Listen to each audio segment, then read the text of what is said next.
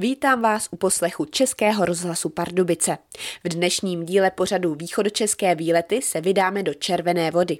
Zajímá vás, jak bude vypadat nová křížová cesta na Křížovou horu? Jakou roli hrála v životě Vrha Šimáka právě Červená voda a kde všude v této obci najdete dřevěné sošky? Nejen o tom bude řeč během následující hodiny. Příjemný poslech vám přeje Barbara Slezáková. Právě začínáme vysílat pořad východočeské výlety, který tentokrát vysíláme z Červené vody. No a kde jinde začít, než na obecním úřadě u pana starosty Petra Mareše. Tak pane starosto, jak byste popsal Červenou vodu pro někoho, kdo tu třeba nikdy nebyl? No tak je to strašně dlouhá obec pro ty, co projíždí červenou vodou, ale jinak je to standardní, pěkná horská obec, poměrně velká, máme necelé tři tisíce obyvatel, to znamená, jsme větší než některé město nebo městečko. Nikdy ovšem, protože nemáme žádné centrum nebo náměstí nebo něco podobného, tak eh, nikdy nebyla červená voda povýšena na městys nebo městečko a zůstali jsme obcí. Kde se nacházíte vlastně? Historicky se nacházíme na severní Moravě, vždycky jsme patřili k zábřežskému nebo štíteckému okresu. Až po roce 1960, kdy se změnilo uspořádání, jsme se dostali do Čech, do východočeského kraje. Nyní tady jsme takřka nejvýchodnější výspou Pardubického kraje okresu Ústí nad Orlicí. Vy tu máte poměrně aktivní občany. Můžete zmínit nějaké vaše aktivity? Je, děkuji, že to tak vidíte e, i z dálky, z Pardubic. Já to tak taky vidím z, z červené vody.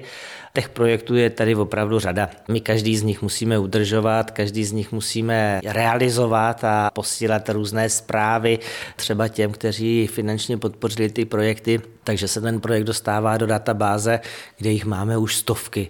Co zmínit e, jako nejdůležitější, nejzajímavější jsou třeba turistické přístřežky na Šanově, oprava kostela na Šanově, na který se složili místní občané, koupili za své peníze zvon, složili se na opravu varhan, obec udělala střechu, elektriku, fasádu eh, a tak dále. Eh, jsou projekty třeba kolem školy, jako je venkovní učebna, zkušební včelín. Jsou to sportovní projekty, nové fotbalové hřiště, sportovní hala, je, kam jít dál. No pro turisty můžu zmínit rozhlednu třeba. No máte toho hodně zkrátka. Vy jste mluvil o Šanově, to je místní část? To je místní část, která k nám byla přičleněna v roce 1943. Těch částí dohromady bylo přičleněno devět, jedna se pak odpojila, takže dneska jsme obec složená z původních osmi obcí. Eh, Šanov je nádherná místní část, která byla využívána nebo označována jako vzdušné lázně. Ve chvíli, kdy jsem byla přivedena železnice, tak se ve Vídni prodávaly lístky do Šanova za jednotnou cenu Vídeň Šanov a Vídeňani sem jezdili do vzdušných lázní Šanov. Nyní už sem nejezdí? Já jsem věřím, že sem jezdí spoustu turistů. Počet lůžek, které tady vznikají, už přesahuje jeden tisíc, je to někde kolem 1200-1300 lůžek. Turisty se mláká zimní turistika, máme tu sjezdový areál, Skibukovka eh, na místním kopci Buková hora který je dostupný z obou stran, z Červené vody i z Čenkovic. Ty Čenkovice jsou známější, protože jsem jezdila Jižní Morava eh, trávit lyžařské výcviky v minulosti. Ten byl rozšířen před 12 lety ještě o červenovodskou část. No a je tu několik desítek až jedna stovka běžkařských tratí, které udržujeme. Udržují to tady dvě běžkařské rolby. Jedna je ve vlastnictví Orlická, ta udržuje trasy na hřebení Suchý vrch Buková hora. A potom naše rolba Červenovodská, která udržuje asi 80 km tras na straně Jeřábu směrem na severomoravskou chatu na Písařov. No a o Červené vodě se ve vysílání vysílání Českého rozhlasu Pardubice budeme bavit i po písničce. Posloucháte Český rozhlas Pardubice, pořad východočeské výlety. My jsme dnes v Červené vodě a se starostou Petrem Marešem se tu bavíme o historii této obce. Tak jak je vlastně stará tato obec? První zmínka o obci pochází z roku 1481. Byla zmíněna jako Malé Heroltice v kupní smlouvě, kdy prodával tuto obec spolu s dalšími Albrecht starší ze Štenberka Janu Dalčickému z Dalčic. Poté se změnil název na tu červenou vodu? Víte, jak se to stalo? Ano, eh, během eh, následujících desítek let eh, se červená voda začala nazývat červenou vodou, Rote Bosser, jak je ve staré Němčině uvedeno. Ty důvody jsou, řekněme, na úrovni legend. Jedna legenda hovoří o tom, že přes údolí červené vody utíkali odpůrci husitů na Moravu, kde vládl král Zikmund a tady je v Červené vodě husité dostihli a právě tamhle na tom kopci pod eh, Křížovou horou eh, je eh, dostihli, zabili a ta krev stekla po tom svahu až do potoka a zbarvila potok červeně. O pravosti té legendy se můžeme jenom domnívat, samozřejmě se to zdá trošičku eh, nereálné, proto se hovoří o eh, druhém důvodu, proč se červená voda jmenuje červenou vodou, a to o tom, že pod zemí nebo v půdě je velké množství eh, železa, které se při deštích smívá do potoka a barví ten potok do červena. No nemáme tolik času, abychom mohli probrat celou historii této obce, ale mohl byste vypíchnout nějakou perličku místní? Tak perličkou je třeba eh, dostižení vraha Antonína Šimáka v Červené vodě. To byl vrah, který žil na konci 19. století a pohyboval se na severní Moravě v oblasti Oder, eh, v oblasti Opavska, Ostravska. Měl za sebou asi šest vražd a eh, byl už několikrát souzen za loupež na přepadení, za krádeže, seděl i ve vězení.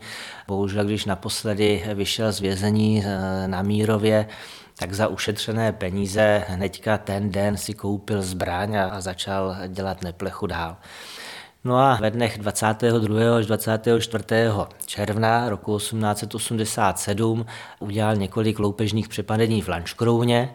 To se dostalo k místním četníkům v Červené vodě, kteří byli varováni před tím, že se eh, tento nebezpečný vrah pohybuje po regionu a 26. června rozeslal místní četník František Frey do místních hostinců varování, že se ten vrah může pohybovat v hostincích a požádal hostinské, aby mu dali zprávu. No a 27. června 1887 paní Anna Effenbergerová, která byla hostinská v hostinci, který už neexistuje dneska naproti rolnické společnosti, zprávu na Četnickou stanici, že od 8 hodin od rána sedí u ní cizinec nějaký podezřelý, No a tak se četníci vydali za tímto cizincem, no a podle dvou prstenů, který měl na ruce a který byli označovány jako jeho identifikace, ho poznali. Zkusili ho zadržet, ten pan Antonín Šimák eh, měl doklady, na jméno Antonín Kazílek, kterého zavraždil asi o půl měsíce nebo o 14 dní dříve. No a když se je snažil vytáhnout a ukázat, tak šáhli po zbrani, takže četníci ho varovali, že ho zastřelí, pokud tu zbraň eh, nepustí a zadrželi ho. Našli u něj dva revolvery, našli u něj spoustu kradených věcí a tak byl dopaden v červené vodě. Tak to snad taková perlička možná se šťastným koncem, ale trošku černá. Doteď si to tu nějak připomínáte, tuto událost? Ne, ne, ne. E, musím říct, že eh, připomínání některých věcí v červené vodě je takové slabé místo trošičku, protože jak pocházíme ze Sudet, tak všechna ta historie se v roce 1945 kolektivně zapomněla. Přišli sem lidé, kteří s ní neměli nic společného. My se to snažíme v posledních měsících a letech, to znamená ne úplně dlouho připomínat. Eh, v podstatě zajímavými osobnostmi byl třeba Dominik Schiller, eh, sklář, který eh, je trošičku znám, ale z Červené vody pochází třeba i bratři Umlaufové, což jsou světoví malíři, pochází z místní části Mlínice a ty jsou, dovolím si říct, v Červené vodě dosti zapomenuti, takže posledních dvou letech jsme jim udělali trošičku propagaci, udělali jim nějaký pomník a snažíme se vracet k té historii, která tady byla za německého obyvatelstva. A o červené vodě si na vlnách Českého rozhlasu Pardubice budeme povídat i dál. Vysíláme pořád východočeské výlety a my jsme se z obecního úřadu přesunuli jen pár metrů dál a to na místní sběrný dvůr, kde jsme spolu s dobrovolným hasičem a zároveň rolbařem Patrikem Ročkem a právě tu stojíme před rolbou. Tak nejdřív k té rolbě. Vy tady upravujete běžkařské tratě, tak můžete nám dát tipy na nějaké tratě v Červené vodě? Ano, upravujeme zde běžkařské tratě, máme od poloviny prosince novou rolbu, kterou jsme zatím ještě pořádně neměli tedy možnost vyzkoušet, ale až bude sníh, tak slibuji, že budeme hodně jezdit. Zatím rolba parkuje právě zde na sběrném dvoře. Proč zrovna tohle místo? Rolbu na sběrném dvoře máme dočasně, protože v původní garáži zatím máme starou rolbu, která je k prodeji. No a teď k těm běžkařským tratím. Vy jich tady máte hned několik? Ano, upravujeme přibližně 60 km běžkařských tratí. Máte to rozdělené na nějaké delší, kratší, náročnější nebo méně náročné? Máme to rozdělené, máme vlastně první menší okruh za fotbalovým hřištěm, poté máme druhý větší okruh pod rozhlednou Křížová hora a potom už následují lesní cesty, kde vyrážíme směr Šanov, Horní Orlice, rozhledna Val. Pár metrů za rozhlednou Val se otáčíme, vracíme se zpět přes Svatou Trojici až k odbočce na Severomoravskou chatu a zde se opět otáčíme a jedeme do Písařova. Letos ale bohužel asi moc běžkařské tratě nefungují, s rolbou jste asi moc nejezdil, není sníh. Letošní zimu jsme byli pouze jednou, Vyzkoušeli jsme si asi půl hodiny jízdu s novou rolbou, zbytek jsme odjezdili se starou, ale sněhu bylo málo. Co děláte, když není sníh? Tak já se věnuji ještě fotbalu a dobrovolným hasičům. A jak jste tady na tom s dobrovolnými hasiči? Jste aktivní? Jsme aktivní, máme v průměru 30 až 40 výjezdů do roka. Vy teďka máte tedy novou rolbu, to pro vás určitě je dobrý zážitek. V čem je lepší než ta starší? Tak nová rolba je určitě výkonnější a novou rolbu máme na gumových pásech, protože mezi okruhy musíme přejíždět hlavní silnici, takže na to by měly být gumové pásy ideální. Pokud by byl sníh, jak by vypadal váš den jako rolbař? Pokud by byl sníh, tak jezdíme tak třikrát do týdne. V týdnu většinou jezdíme okruhy, zajíždíme i do lesa a poté v pátek večer vyrážíme a projíždíme přibližně těch 60 km, co jsem popisoval. Jak rychle ta rolba dokáže jet? Rolba by se měla dostat přibližně na rychlost 25 km za hodinu. Takže těch 60 km vám trvá projet jak dlouho? Záleží, jestli nám nestojí v cestě nějaké překážky. Většinou to jezdíme třeba 6 až 7 hodin, ale když máme po cestě stromy, tak je to déle. No tak my budeme doufat, aby ještě byl sníh, abyste si mohl užít novou rolbu a v Červené vodě se zdržíme ještě i dál v pořadu východočeské výlety. Pokračujeme ve vysílání východočeských výletů z Červené vody. My jsme se tady spolu eh, s Davidem Švestkou přesunuli do Mokřat, které vy vlastně tady máte za úkol udržovat, nebo je to z velké části vaše práce. Kde se vlastně nacházíme? Nacházíme se na Mlinickém dvoře u řeky Březné, na jedné z bývalých pastvin, ta pastvina kdysi sice sloužila k eh, chovu dobytka, ale nebyla úplně ideální, byla podmáčena a proto to bylo skvělé místo pro to naplánovat nějaký takovýhle projekt, jako je biotop Mokřadu. Musíme tedy upřesnit, že jsme se posunuli kousek dál z červené vody. Popojili jsme asi eh, pět kilometrů podél vlastně dneska už skoro bývalé železniční trati směrem na štíty. Abychom se dostali k těmto mokřadům, tak jsme tady museli přelést tu železniční trať. No, ale stálo to za to, vidíme tady opravdu takové mokřady. Vy jste za tohle dostali i nějaké ocenění. Dostali jsme ocenění za environmentální projekt obce v roku 2022. Eh, je to taková třešnička na dortu, ocenění je fajn. Pro mě je největší ocenění to, že se to vůbec eh, podařilo a že vznikla lokalita, na které se započal nějaký příběh, protože to, co tady dneska vidíme, je opravdu jenom začátek.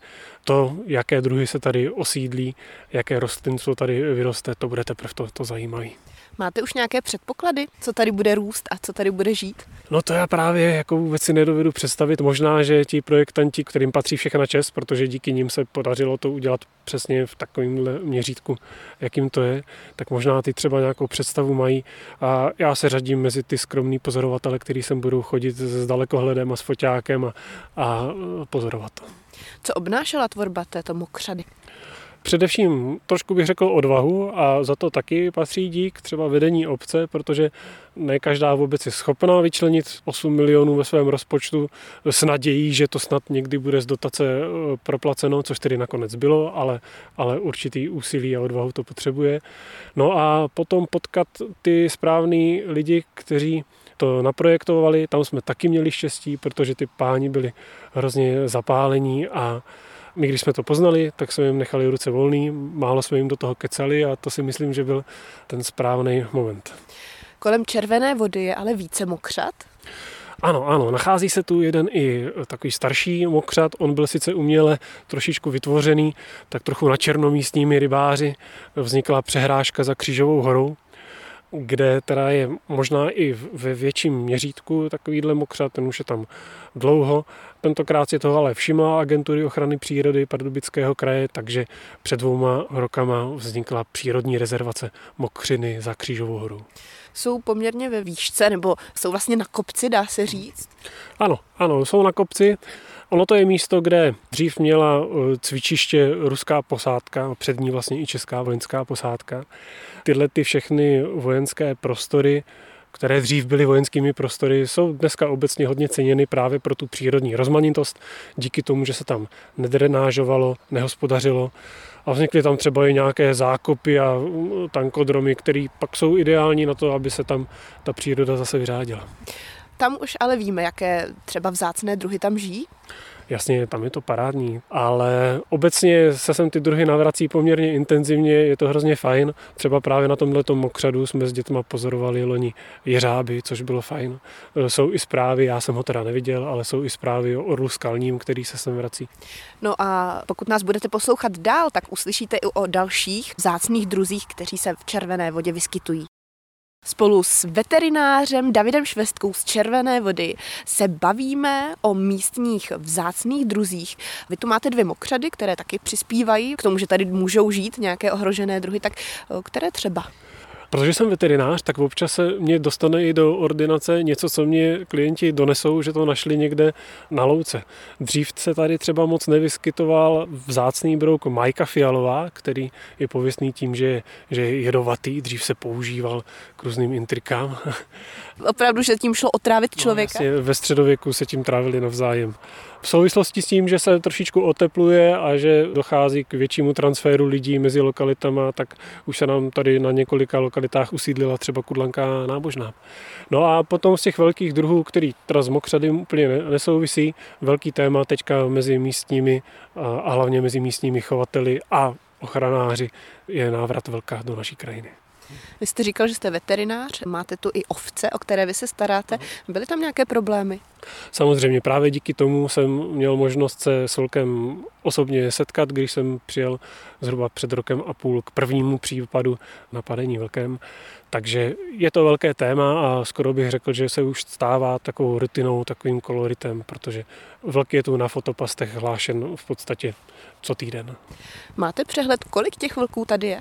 Mluví se, ale je to opravdu jenom z doslechu, já přímo ten přehled nemám, ale podle těch záchytů na fotopastech se mluví o zhruba jednom rodiči a dvou až třech mláďatech, který se tu potulují. A stalo se někdy, že by třeba ti vlci přišli přímo do obce?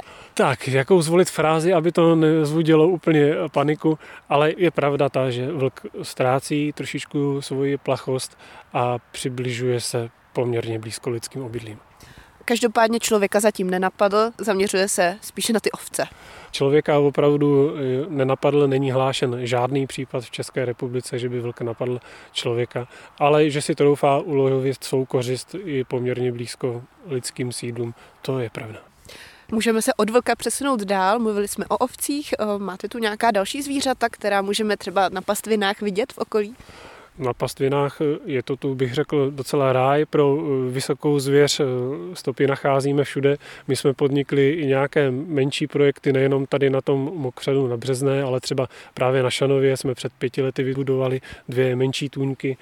Eh, s dětma se tam chodím dívat, jaké otisky stop se tam nacházejí a nejde jenom teda o vlka, ale hlavně o velkou, vysokou spárkatou zvěř. No a jaké další druhy tady můžeme vidět, pokud se vydáme na procházku, ať už na Křížovou horu nebo někam jinam? Když by se někomu hodně poštěstilo, ale to by muselo být opravdu velký štěstí, ale když už jsme u té vody, vyskytuje se nám tu hodně vidra, která zase je trošičku stejně jako ten vlk problematická. Ne každý té vidře fandí, zvlášť co se týče místních rybářů, pochopitelně. A právě na tom mokřadu za Křížovou horou ještě donedávna se vyskytoval bobr, který teda tam bohužel uhynul, ale uvidíme třeba do budoucna se tam zase vrátí. No a my se už za chvilku budeme právě na tu křížovou horu podívat s východočeskými výlety na Českém rozhlasu Pardubice.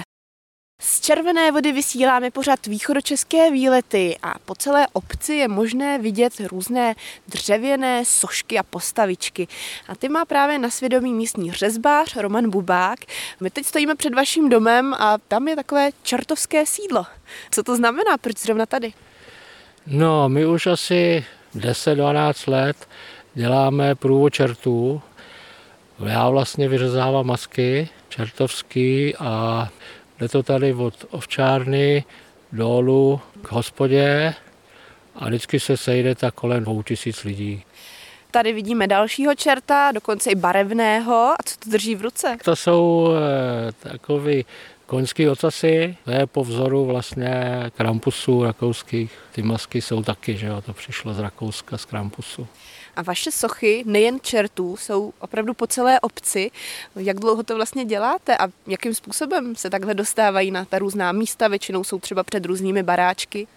No, tak já řežu hodně tady třeba nahoře, na Křižové hoře, tak tam řežu každý rok, už asi taky 12 let. Tam se dělají pohádkové bytosti, životní velikosti a vlastně pohádková cesta je to v lese.